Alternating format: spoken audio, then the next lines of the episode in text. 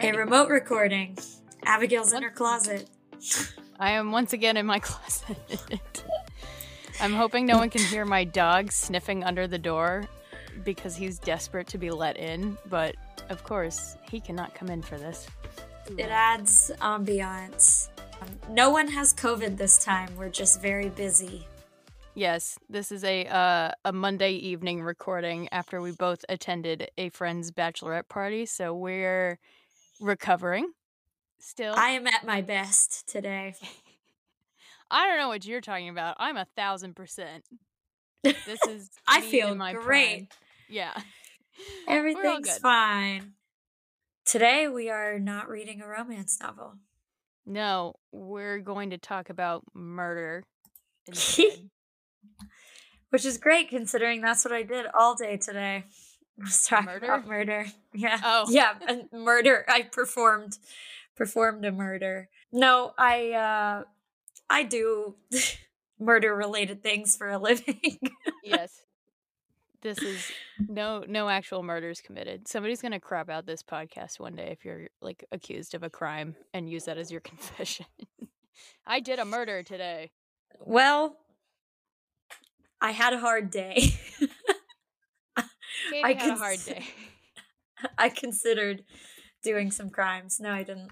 But we are talking about Goodbye Earl, and we chose this book purely based on the vibes. Like, I can't even give a real reason of, like, oh my God, we veered off of romance because it was this, like, indescribable, whatever. Like, no, we just, we were like, we saw this book and we were like, yes, this makes sense. It's summary. We've got that going for it. Yeah, it's summary, and I so it's written by Leesa Cross Smith, who I am a huge fan of. I'm a big admirer of hers. I read her book of short stories called So We Can Glow um a few years back, and it I just really think she has like a really beautiful, lovely, magical writing style. Um and she adventures around genres so much like I think sometimes sometime last year I read like a like a romance novel that she wrote and like before that it was short stories and now it's this like murder thing and I'm like she can do anything. She can do it all. This was my first her. book of hers, so which it felt like a good one to start with since we both have a long history with the song Goodbye Earl as it is anyway. So That's yeah, that's true. I think, you know, I say we picked it purely based on the vibes. No, we picked it based on the title. yes, that is true. And I mean the cover's got a piece of pie on it. What what more can you ask for? And the subtitle, it's Goodbye Earl colon a revenge novel. I mean, Yep. what are we supposed to do? We we gotta we gotta take a break from romance and veer into murder. So Yeah. This is why I don't read that many thrillers anymore, though, because now that I write and talk about murder a lot for work, I realize that I don't love consuming it in my free time necessarily. what, when was the last time you read a thriller? I the last like thriller that I can think of was when I read Notes on an Execution that you loaned me, which I did really really love. And it was like kind of a thriller, kind of not a thriller in some ways. Yeah, thriller adjacent. I think in the same way that this book is thriller adjacent. Right. And then Wayward that I read earlier this year had some I mean mostly it was, you know, magical realism, but it did have Mhm. some more thriller aspects to it in some ways, just like with witches also. So Yeah, can you bring that over for me? yes, I think you'll really like it. Yeah, because I, I was thinking about it earlier and I was like, I don't know Abigail to have read like a thriller, like a very traditional, like Paula Hawkins bestseller list kind of style Oh yeah. thriller. If So that's why I was asking. yeah, if I have, it's been it's been a long time. I I can't think of one right off the top of my head unless it was like a a middle school book club one perhaps. Right. We'll talk about later.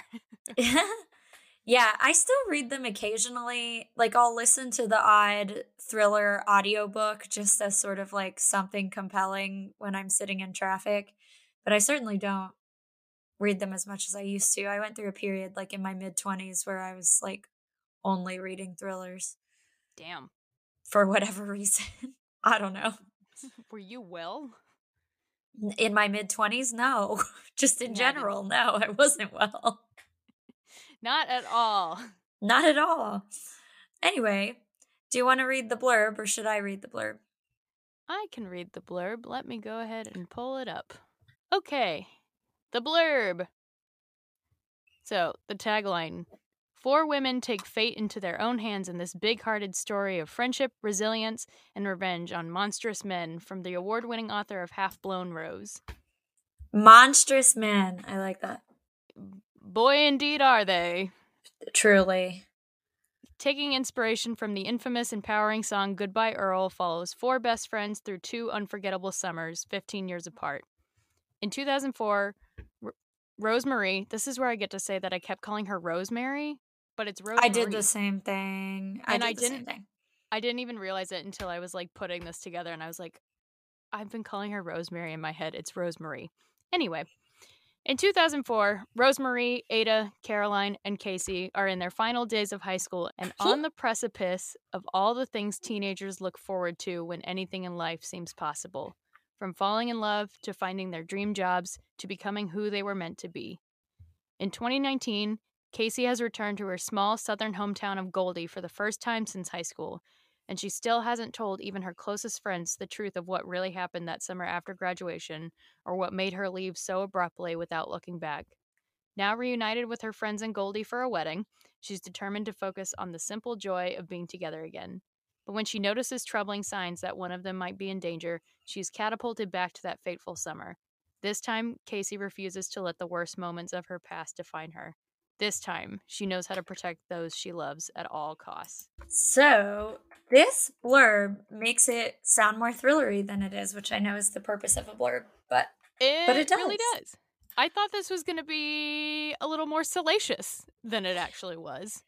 no, no, same. I thought it was going to be straight up like thriller suspense, when really it's just like very slice of life, very women's fiction, which I hate that label, but it is.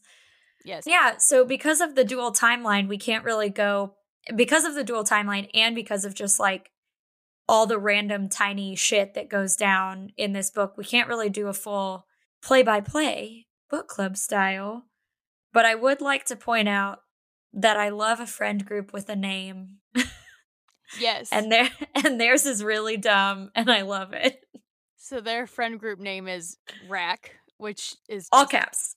all their initials. And they say it a lot in the book, which is like endearing at points and also just like, guys, come on. Please. It was really funny when like the other people were referring to them as that. Yes. like one of the husbands or something would be like, "Oh yeah, like Rack's going to do this," and I'm like, "LOL, that is so funny." Although we can't say anything because our significant others also call our friend group by our friend group name. Yes, that is true. I was just thinking that. Um, We're hypocrites. so I do, I do love that, um, mainly because that's the most like, um, 2004 thing I can think of is like, like coming up with an initialism like that for all of your names. It's very Parent Trap. It's very American Girl Doll. It's very just like preteen summer. Yeah, it's it's it's very much in that early 2000s. Yeah. Yeah. I don't know how you felt as someone who is a millennial Gen Z cusper sort of generational person. Um because these these women are slightly older than me too. Mhm. Um because I this was in 2004, but I graduated high school in 2010. So obviously I was not in high school in 2004, but I was like a preteen in 2004. I just ate all the references up like fucking candy in this book. I was so just like thrilled by the chicks of it all constantly and just the other little random songs or like artists or whatever like i feel i felt like the 2000s nostalgia was handled very tastefully and not cuz sometimes those like pop culture references are so cringy in a book but i felt like this one like it was like just little tastes of it here and there that made me be like oh yeah I remember being like 13 when that ha- when I was into that or whatever. Yeah, I think a lot of that stuff was very universal and also you may or may not be surprised to hear that 2004 is a year that I remember very clearly.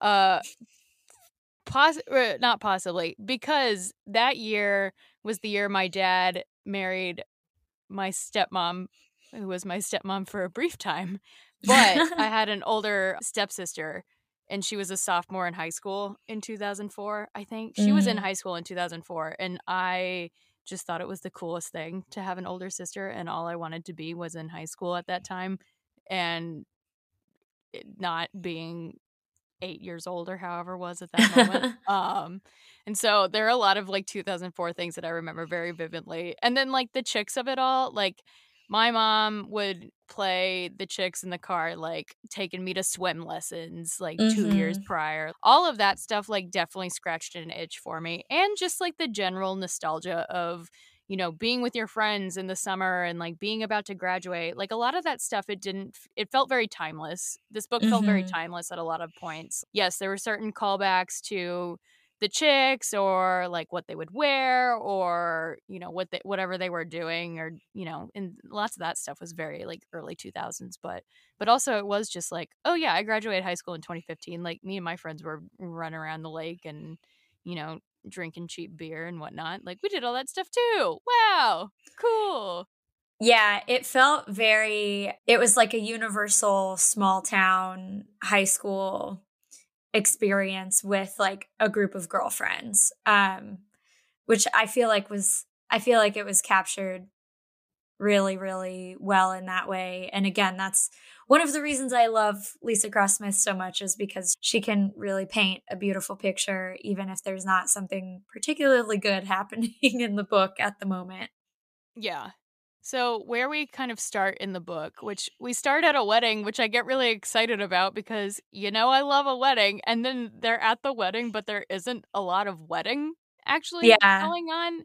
It's very much like in the background because Ada's little sister is getting married, and that's why Casey is back in town for the first time in 15 years, which a choice. Uh, two of her friends have gotten married since then. Ada and Caroline are married at this point and Casey didn't come back for either of their weddings. And then Rosemary lives in Seattle, Casey lives in New York. They still keep in touch, but Casey would go to Seattle or they would come see her in New York. They she like never came to Goldie. So it's kind of this big deal that she's there. And yeah, there's a big fancy wedding going on and everyone's kind of dealing with some adult stuff now. Mm-hmm. Of the friend group, who was the most kind of compelling to you? Like I know who you're supposed to think is the most compelling, of course, and it's, you know, of course Casey who is in- incredibly compelling on her own, but like mm-hmm. was she the one who was most compelling to you? I think at first I was really drawn to Caroline just cuz she gets a lot of like page time at the beginning. But I also kind of alternatively at different points throughout the book was obviously drawn to the others, but I think Ada and Caroline were the two that from the start that really sort of stood out to me, I guess. Namely Caroline, because at the beginning I was like, this girl's a mess. yeah. Which for four reasons we find out. I think at the beginning and kind of throughout the book, like I wanted to see more of Ada's day to day life. Like mm-hmm. I think she was kind of the one who got almost the least amount of page time in a lot of ways. Like you kind of get this moment of her dealing with her mom and her mm-hmm. worsening alcoholism and addiction. You kind of get some moments with her and her her boys. She's got four kids, which fucking wild. And she's married her high school sweetheart and she's kind of the one who definitely has the most quote unquote put together life. Mm-hmm. And so I think a lot of the time we spend with her you don't you almost don't spend it with her necessarily. It's almost like everything else that's going on around her, if that makes sense. Yeah, yeah. I definitely you kind of like because I was trying to think when I was like, oh, I was really drawn to Ada, but I don't know why. I think it was exactly that where I was like interested in her, but we didn't get that much of her.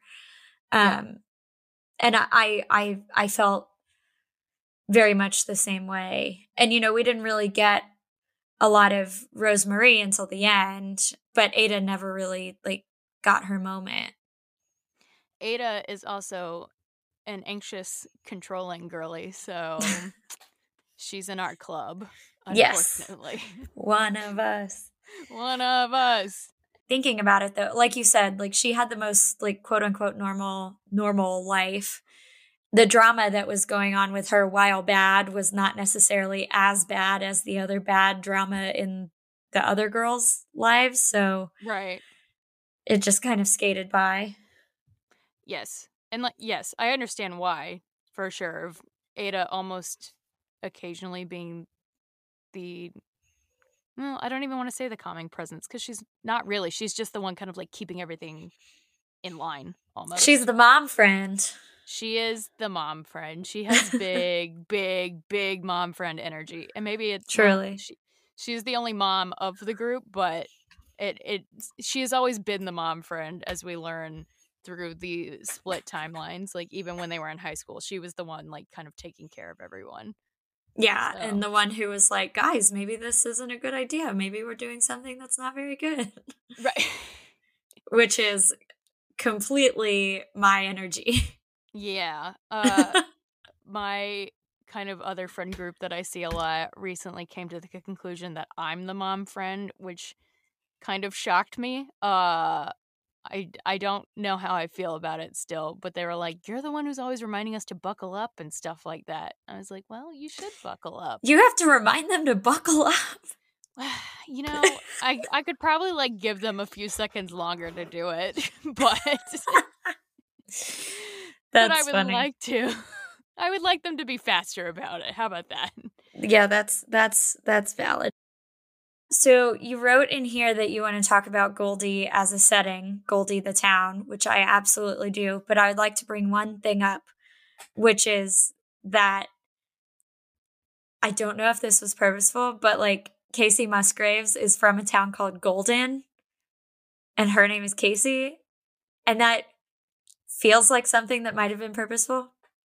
I didn't put that together even though I've been thinking, I thought about Kacey Musgraves like this morning, and then I finished the book like when I got home from the gym. So I feel like I should have put that together, but I didn't. I yeah, yeah. Who knows? But I did think about it the second I saw the town name, and I was like, interesting. I did Google Goldie to see if it was real after we found out Westport was real. And right. I didn't find anything. We don't even know where Goldie is, right? No, and this frustrated me a lot. Okay, so Goldie as a place in general felt very real to me at points where it was like this dusty small town. We know it's in the South. Felt a lot like my hometown in a lot of ways, just like with more lakes, you know, but like, you know, two big high schools, everyone kind of running around together, a couple rich families, like solidly rural, southern middle class mm-hmm. somewhat you know just like those things felt like extremely real to me but then i never found out what state it was in and it frustrated me so much and i know it doesn't matter i like i know it doesn't matter but like books like that where they are in like a southern setting i'm like is this texas and like sometimes it is sometimes it's not uh so I was really frustrated because I was like, is this my Texas small town or is this a different small town that I have no real concept of? Do you know what I mean? yeah. Yeah. That doesn't really I'm Googling where um, Leesa Cross Smith is from. She is from Kentucky. Could be Kentucky. It could be Kentucky. I mean, there were definitely things of like a lot of the like cooking in the right is very like classic Southern yeah. Not Texas Southern. I mean, is it ever explicitly said that it's in the South? Do they say that? They do say it's in the South. Okay. Okay. Yeah. Because then at one point, when Casey's fiance shows up at the house in his car, I'm like, okay, wait, is it? But I guess we don't know that it's his car. He's just in a car and he could have rented one at the airport or whatever. But that threw me off too because I was like, did he drive?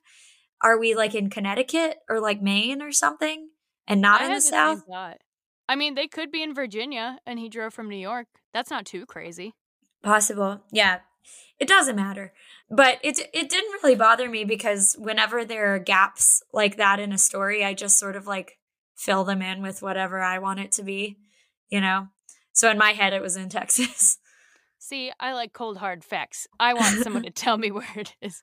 I was also thinking about when we read uh Dead Romantics, which is set in South Carolina, and mm-hmm. like some of those things felt very similar and I just like wanted confirmation. Like that was all. I, I don't know. It it doesn't matter. It really doesn't. This is just me me grasping for familiarity. That's all it is. Yeah. Some semblance of control. I created but my own.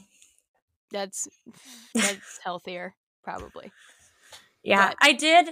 I I found Goldie infuriating in the way that small towns can be infuriating and lovely in the way that small towns can be lovely. And I really liked the way that she wrote the town.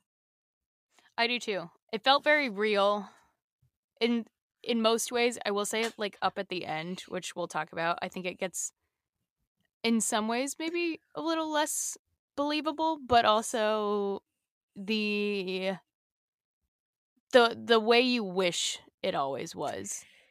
Exactly. Yeah, if things yes, if yeah, if things actually went down the way you wanted them to, wanted them to. But I I just thought that, you know, for the first cuz the book's divided into acts, right? So the for the mm-hmm. first two acts, um the town is really represented the way that I think many of us who are from small towns think about their towns, which is like fuck this place, but I love it, but fuck this mm-hmm. place. And like, I don't want to be here, but when I'm not here, I do want to be here. And in a way, like that's kind of what this book is about more than anything yeah. else. Yeah. And as somebody who now does not have any family in my like true hometown small town like where i went to high school and everything like my parents have since moved out of there. My dad still lives in the area but when i go visit him like i don't go through my old hometown.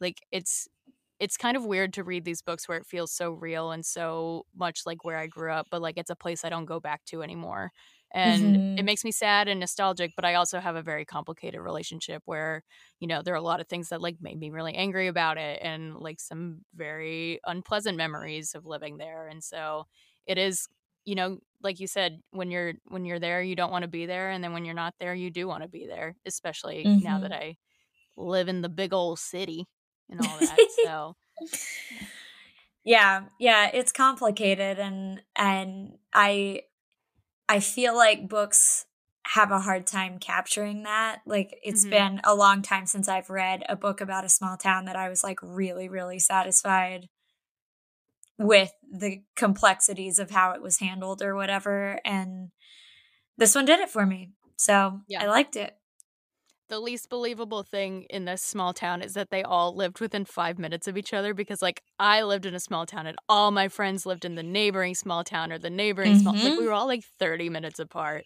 and so that was the only thing that i was like how how is like caroline's trailer park five minutes from ada's like pink mansion and then four minutes from casey's farmhouse and then another two minutes from rosemary's like normal house, normal rainbow house. Like it was like, how does that work? Th- that can't be right. Everyone's yeah. supposed to be 45 minutes away from each other. Yeah, I believed the three girls living close to each other, but there is no fucking way Casey's farmhouse is less than a 10 minute drive on unlit country roads and a gate that you got to get out and open. There's no way. Absolutely not. Katey has beef with gates. my nemesis growing up, having to get out and get both gates. It added like 10 minutes onto my ride to school. Two gates. Two gates. Yeah. Count your blessings, everyone. I know. open gates to go to school. We couldn't afford a cattle guard, so I had to get out and get the fucking gate. I always, I'm like, Dad, please. Couldn't afford it. Well, Couldn't afford it. You got to dig a big hole. It's a lot of work. Anyway. Redneck kind- stories from Katey. Anyway, if you had a cattle guard, let us know, and so Katey can be mad at your at your privilege, All my rich friends had cattle guards. rural privilege. That's the most insane sentence I've ever said. All my rich friends had cattle guards. the thing is, it's true. I Uh, believe you. Oh, God. Anyway. Anyway, so in terms of kind of, we'll go through kind of a broad timeline of the story so we can get kind of hit the high points of, you know, the main conflict in this book.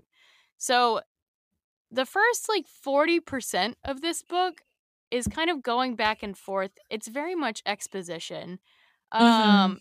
it was losing me at points. It was like, all right, when's something going to happen? There's a, there's a lot of talking. There's a lot of reconnecting of friends.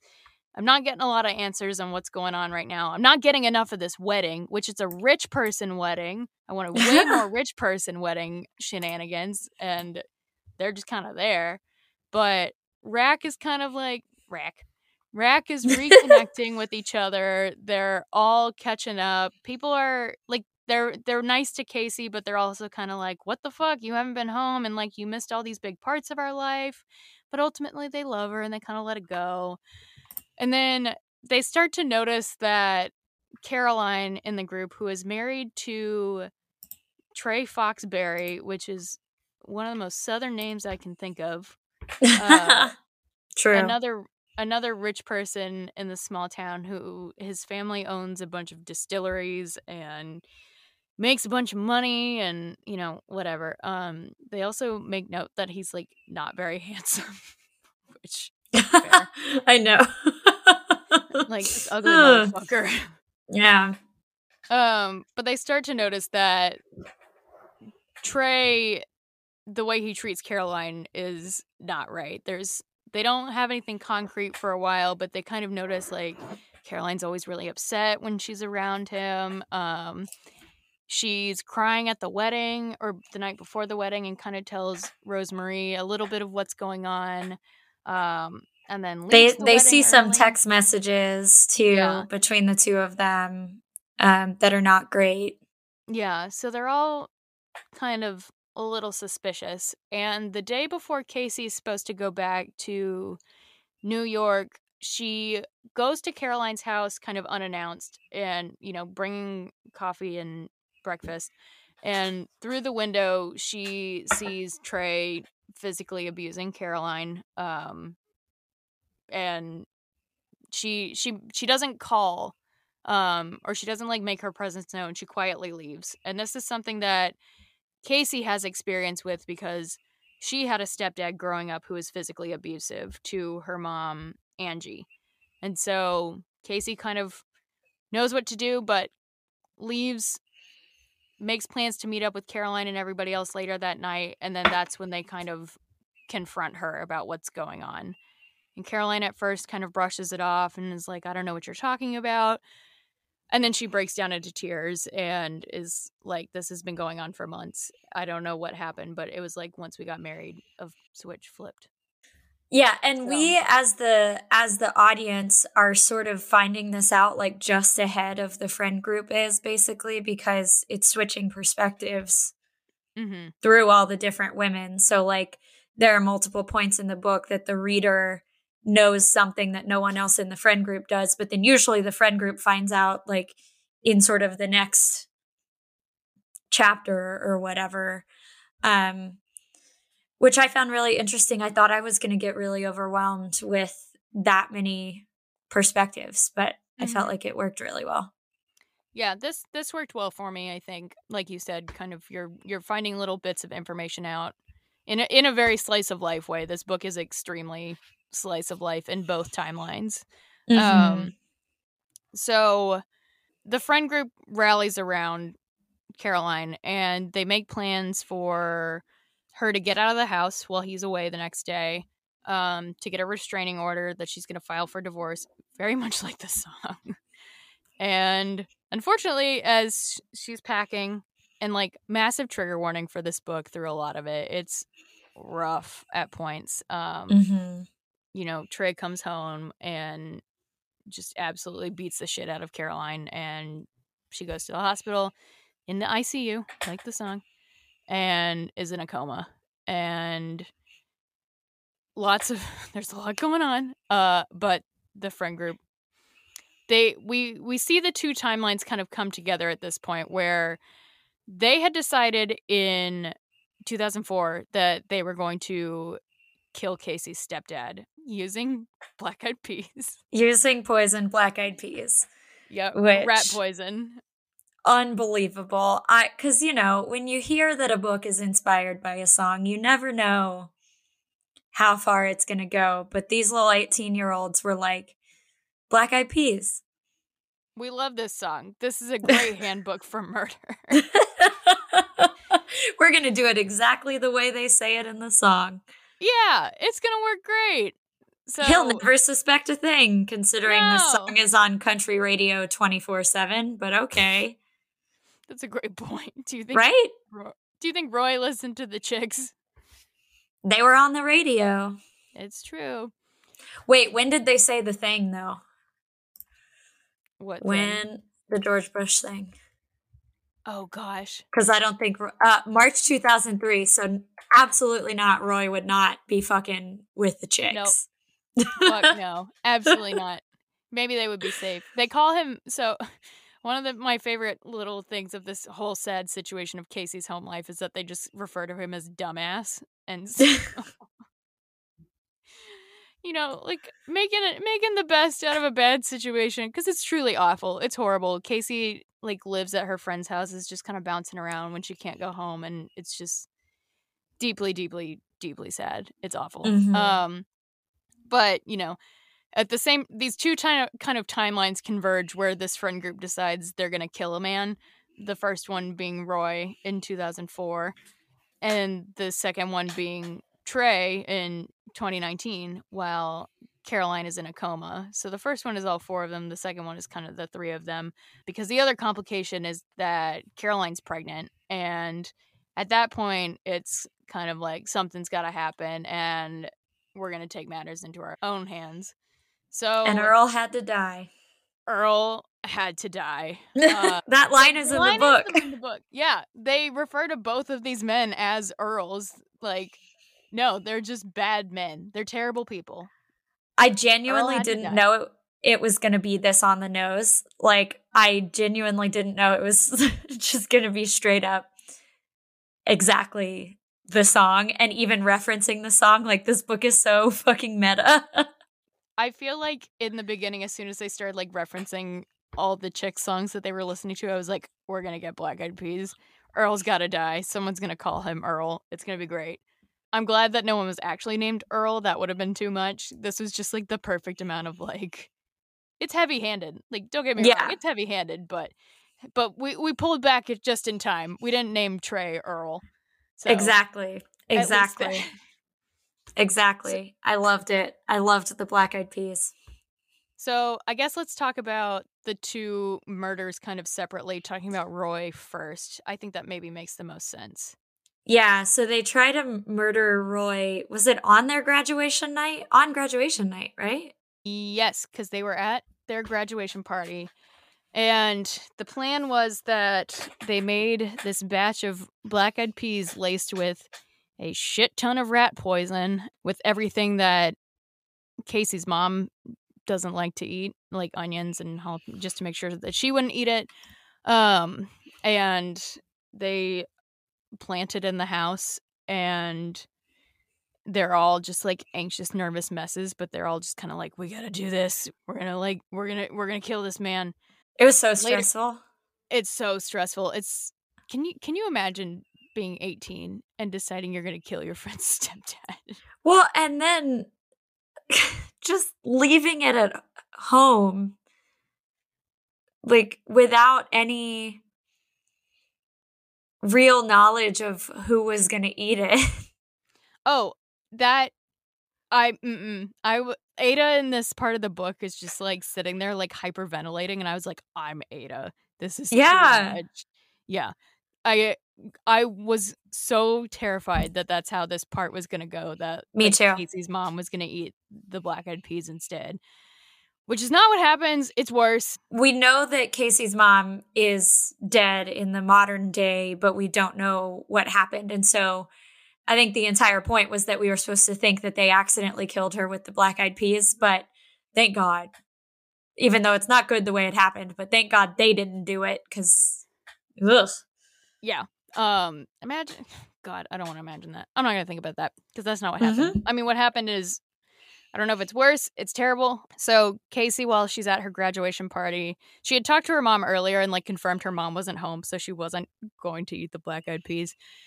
But at some point, she does go home, and Casey gets this kind of panicked call from her mom, who leaves a voicemail with kind of this code word that they had of, you know, if I ever need to get out of a conversation, um, I'll drop the word moon shadow. And she leaves a voicemail saying that in this story about her dad.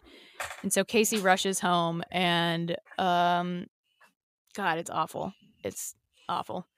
Yeah. She finds her mom on the ground and attacks Roy after, you know, Roy beat the shit out of her mom and Roy beats up Casey. Casey passes out, wakes up and Roy's passed out drunk on the ground and she finds her mom has passed away in that meantime and says goodbye and leaves. And that was the last night that Casey spent in Goldie. She kind of disappears the next day.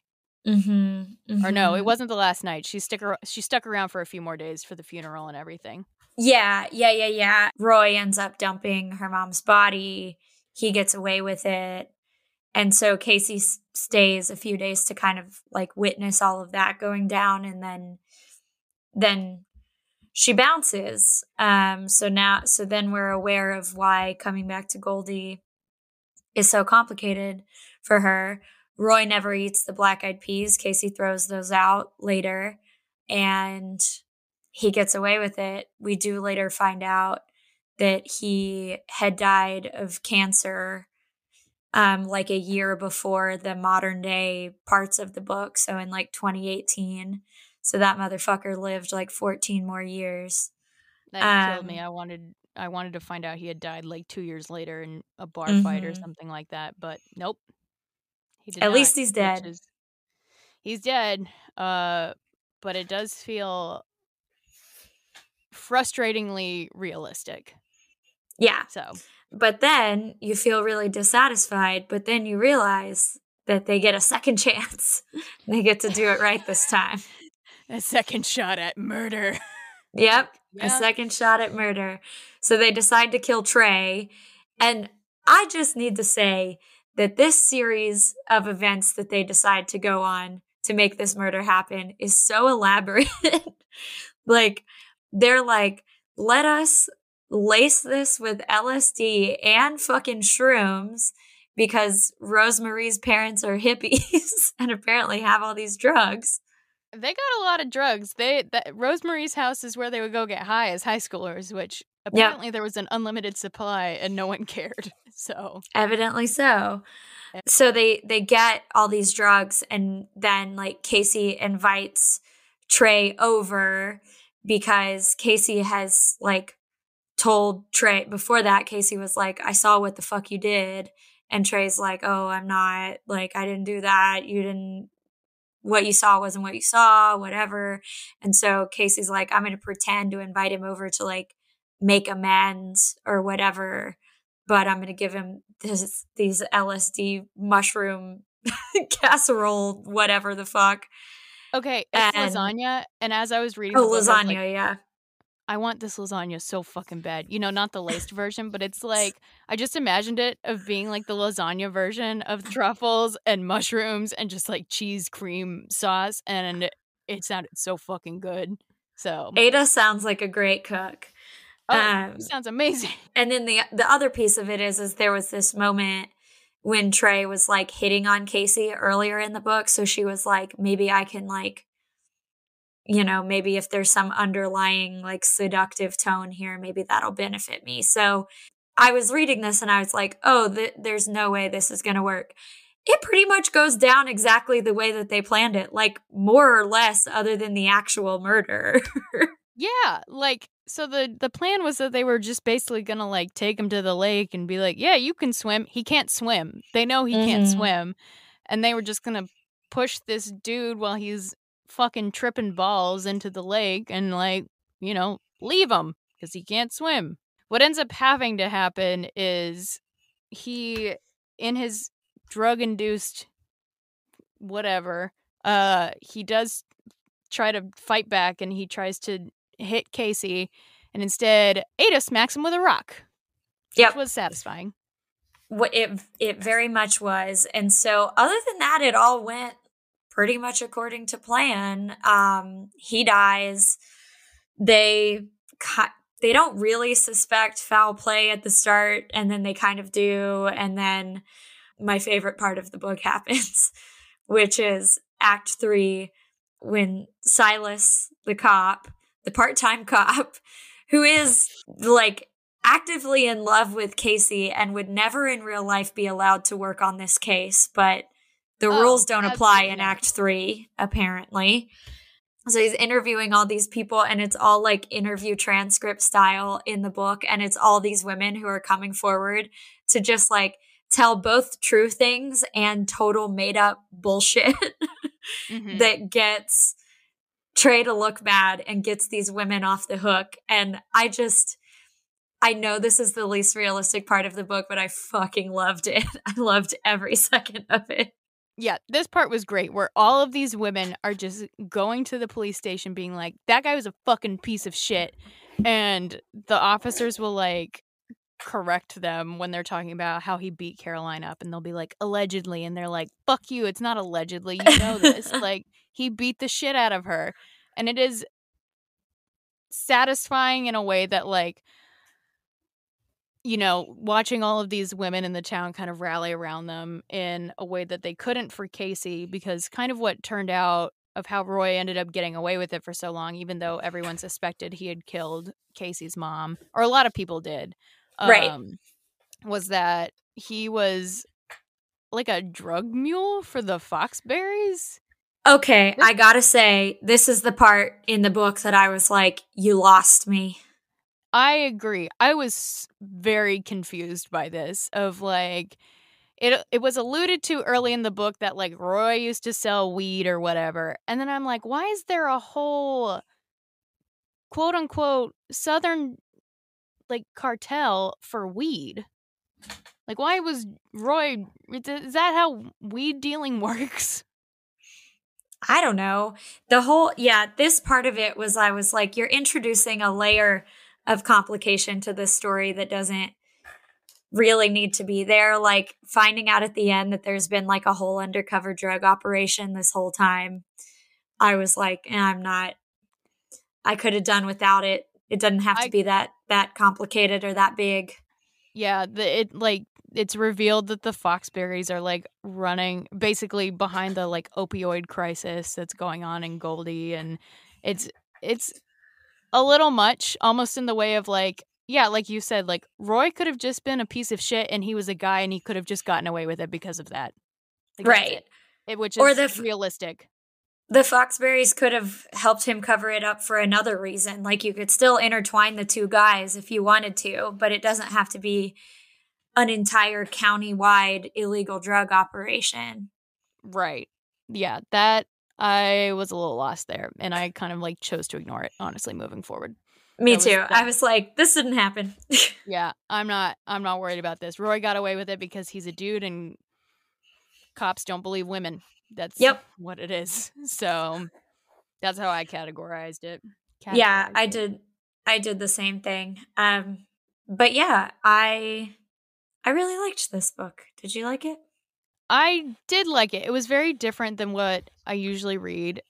It's different than what I've read lately. You know what? Now thinking of it, it does kind of remind me of Wayward in some ways. Oh yeah. Which is its own revenge story told across three women who are related but each in a different timeline.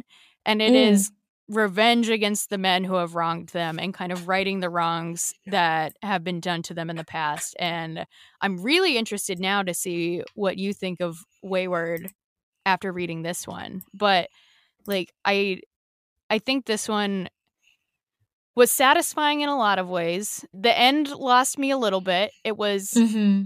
it cleaned up a little bit too nicely. Ada's mom going to rehab. Everyone finding their their hometown boy. Stuff like that tied up a little too quickly. I believed mm-hmm. Silas and Casey. That one made sense to me. Bo and Caroline was a little too neat and tidy, I think. Yeah, I like that they ended up together, but he kind of just appeared out of nowhere at the end in a way that I was like, Where'd you come from? Yeah, in a way where, you know, when she's like, Bo, will you pretend this baby's yours? And he's like, Sure. I'm like, Do you want to think about it a little bit harder? Like, yeah. That's that's it's kind of a lot. You haven't seen this woman in a while. Like, I know yeah. she's going through it, but like, you know, maybe maybe think about it for a second. I don't think know. that one through. Yeah, you know, I mean, we want him to say yes because we want Caroline to be okay, but also like that's not realistic. What's going yeah. on? Yeah, that was a, yeah, it was a little it was a little neat and tidy. Um but yeah, I didn't I didn't mind it too much. Those the those thrillers so often end like that where everything just like slots into place and I'm like, all right, fine. Mm-hmm. If you say so. I get it. Whatever. Yeah. You know, I kind of I I do love that everyone gets their happy ending. Uh I guess we got to talk for a second. Rosemary has cancer. Oh yeah, Rosemary dies. So there's that. Yeah, that felt a little out of left field too. Act 3 is where it gets a little chaotic, I think. The pacing in this book is a little funky. I'll say that. Yeah. Yeah. We get, yeah. We get a lot of exposition for, you know, 40, 45% of it. Trey dies at 70%, mm-hmm. which that's that's the 50% of this book is when is is when the murder happens. When the murder happens. Um, and then I was like, I still have a lot of book left. Like, mm-hmm. what's gonna happen? Like, I I was terrified that he was gonna not die, that he was gonna come back. Me too. Me too. I thought, yeah, I thought he was gonna like wash up on shore the next day with a headache and be like, "Those girls to kill me." Yeah, and then they were gonna have to do it all over again. Yeah, but you know, yeah, it ends up being you know the investigation against Trey drops and Rosemarie turns out she went back to Goldie to die because she has cancer, and then she is gonna die soon at the end. There's that. You know what I did really love was the exploration of Rosemarie's like would you call it a polyamorous relationship? I guess so. I guess so. Yeah. Uh, I really enjoyed reading that and the way that like her inner monologue was sort of unpacking her feelings for Leo. Leo? Leo. Leo. Oh my god. It, I, it was in my head and then it was gone. Um, Leo. Leo and then, you know, the girl she was dating in high school and then the woman Esme that she was with um in the current day. And I thought that was like a really interesting little subplot, just sort of reading her perspective on what she was going through.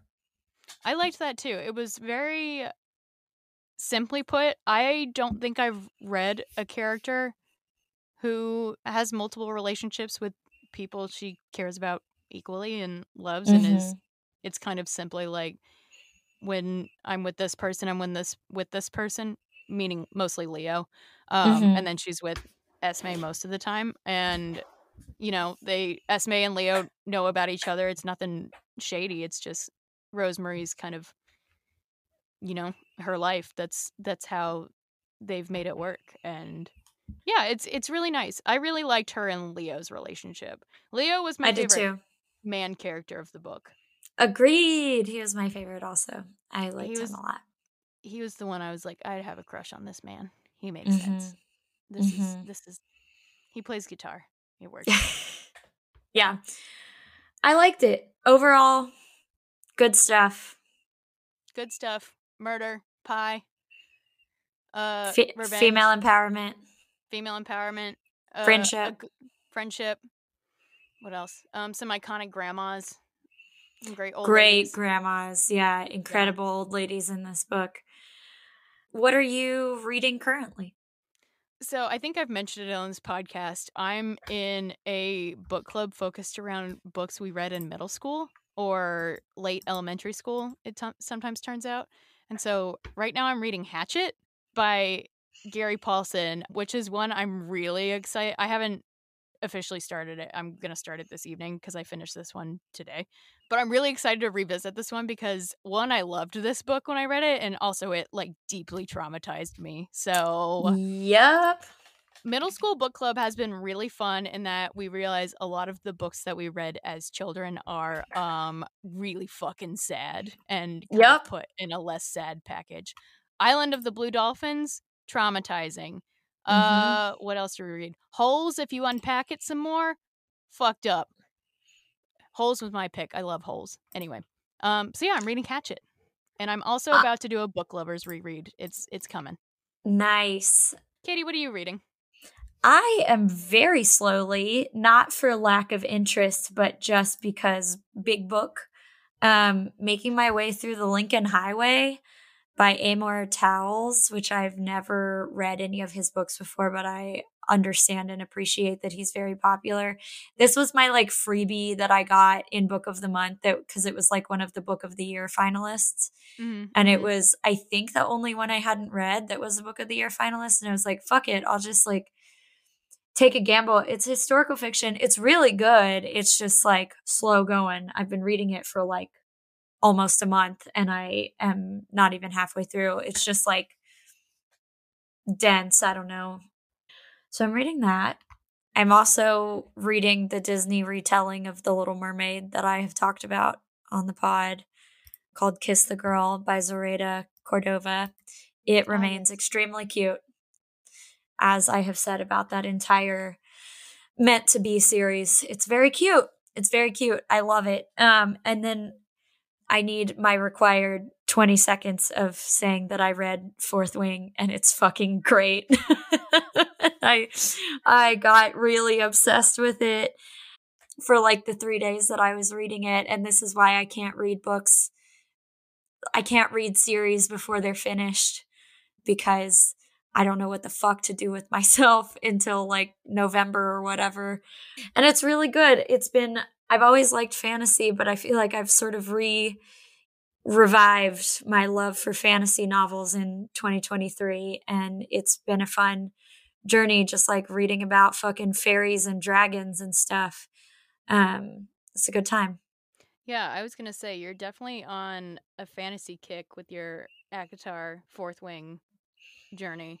But yeah, I've always read a lot of fantasy. I've loved I've loved fantasy since like Harry Potter, obviously, but mm-hmm. I this is the first time I've read this much of it. You know, I'll read a few fantasy books a year or whatever, but yeah, Sarah J. Maas, she got me just like she Yeah. did with everyone else. Yep. Well, we do have our next book picked out, which Yahoo! back in our back on our romance bullshit, which is why you're all here. Um, but this is a book that we mentioned when we were doing our summer reading roundup that I randomly found on NetGalley, and now I'm gonna make Katey read it with me because it seems ridiculous. I'm excited. Do you I want me to read the blurb? Yeah, I think it's gonna be unhinged in the best way. Yes, so this is Mrs. Nash's Ashes by Sarah Adler. And clicking on Sarah Adler on Storygraph, it looks like it's her first book. So that's cool. Um, okay. The blurb is as follows. Here's the like little subhead thing. A starry-eyed romantic, a cynical writer, and parentheses, the ashes of close parentheses, an elderly woman take the road trip of a lifetime that just might upend everything they believe about true love. Millicent Watts Cohen, what a name. Millicent Watts Cohen is on a mission. When she promised her elderly best friend that she'd reunite her with the woman she fell in love with nearly 80 years ago, she never imagined that would mean traveling from DC to Key West with three tablespoons of Mrs. Nash's remains in her backpack. But Millie's determined to give her friend a symbolic happily ever after before it's really too late, and hopefully reassure herself of love's lasting power in the process. She just didn't expect to have a living travel companion. After a computer glitch grounds flights, Millie is forced to catch a ride with this name, Hollis. Hollis Hollenbeck. Okay. Hollis, what the fuck? Hollis Hollenbeck. an also stranded acquaintance from her ex's MFA program. Hollis certainly does not believe in happily ever afters, symbolic or otherwise, and makes it quite clear that he can't fathom Millie's plan ending well for anyone. But as they contend with peculiar bed and breakfasts, unusual small town festivals, and deer with a death wish, Millie begins to suspect that her reluctant travel partner might enjoy her company more than he lets on. Because for someone who supposedly doesn't share her views on romance, Hollis sure is becoming invested in the success of their journey. And the closer they get to their destination, the more Millie has to admit that maybe this trip isn't just about Mrs. Nash's love story after all. Maybe it's also about her own. These names sound like Muppets. Hollis Hollenbeck, come the fuck on. That's a Muppet. That's a Muppet. That's I'm... not a real person. No, of course not. I'm fucking pumped. This sounds unhinged. I can't wait. You had me at bed and breakfasts, and you also had me at uh, the Ashley Poston blurb. Mm-hmm. I remember. I think we noted that last time when we talked about this book. So yeah, and it has uh 4.23 on Goodreads, which is pretty good. It came out May 23rd. So it is out. Oh, nice. Oh, it is out. Cool. Yep. Yep. Okay, well then that's a really good Goodreads rating for it already being out. Yeah. So I got Excellent. I got high hopes for uh Millicent Hollis and our our elderly Mrs. Oh, Nash and her three tablespoons of remains. So three tablespoons. Cool. Okay. Well, folks, thanks for hanging with us for a non romance read. Do y'all want us yeah. to do more of these? Because it was fun. Maybe we'll do more. Yeah. And also, do we like this format more than play by play? Do we rather do a higher level discussion of just, you know, big questions of the book? I don't know. Yeah. Let us know too. Do Give we, us we... feedback. Yeah, please. We We've been doing this for a year. We can change yeah. it up. Yeah. We make the rules. That's my favorite thing to say is we make the rules. We do make the rules. It's true. Yeah. All right. We will see y'all in two weeks for Mrs. Nash's Ashes. Thank you for indulging us for murder and revenge and pie. Happy reading.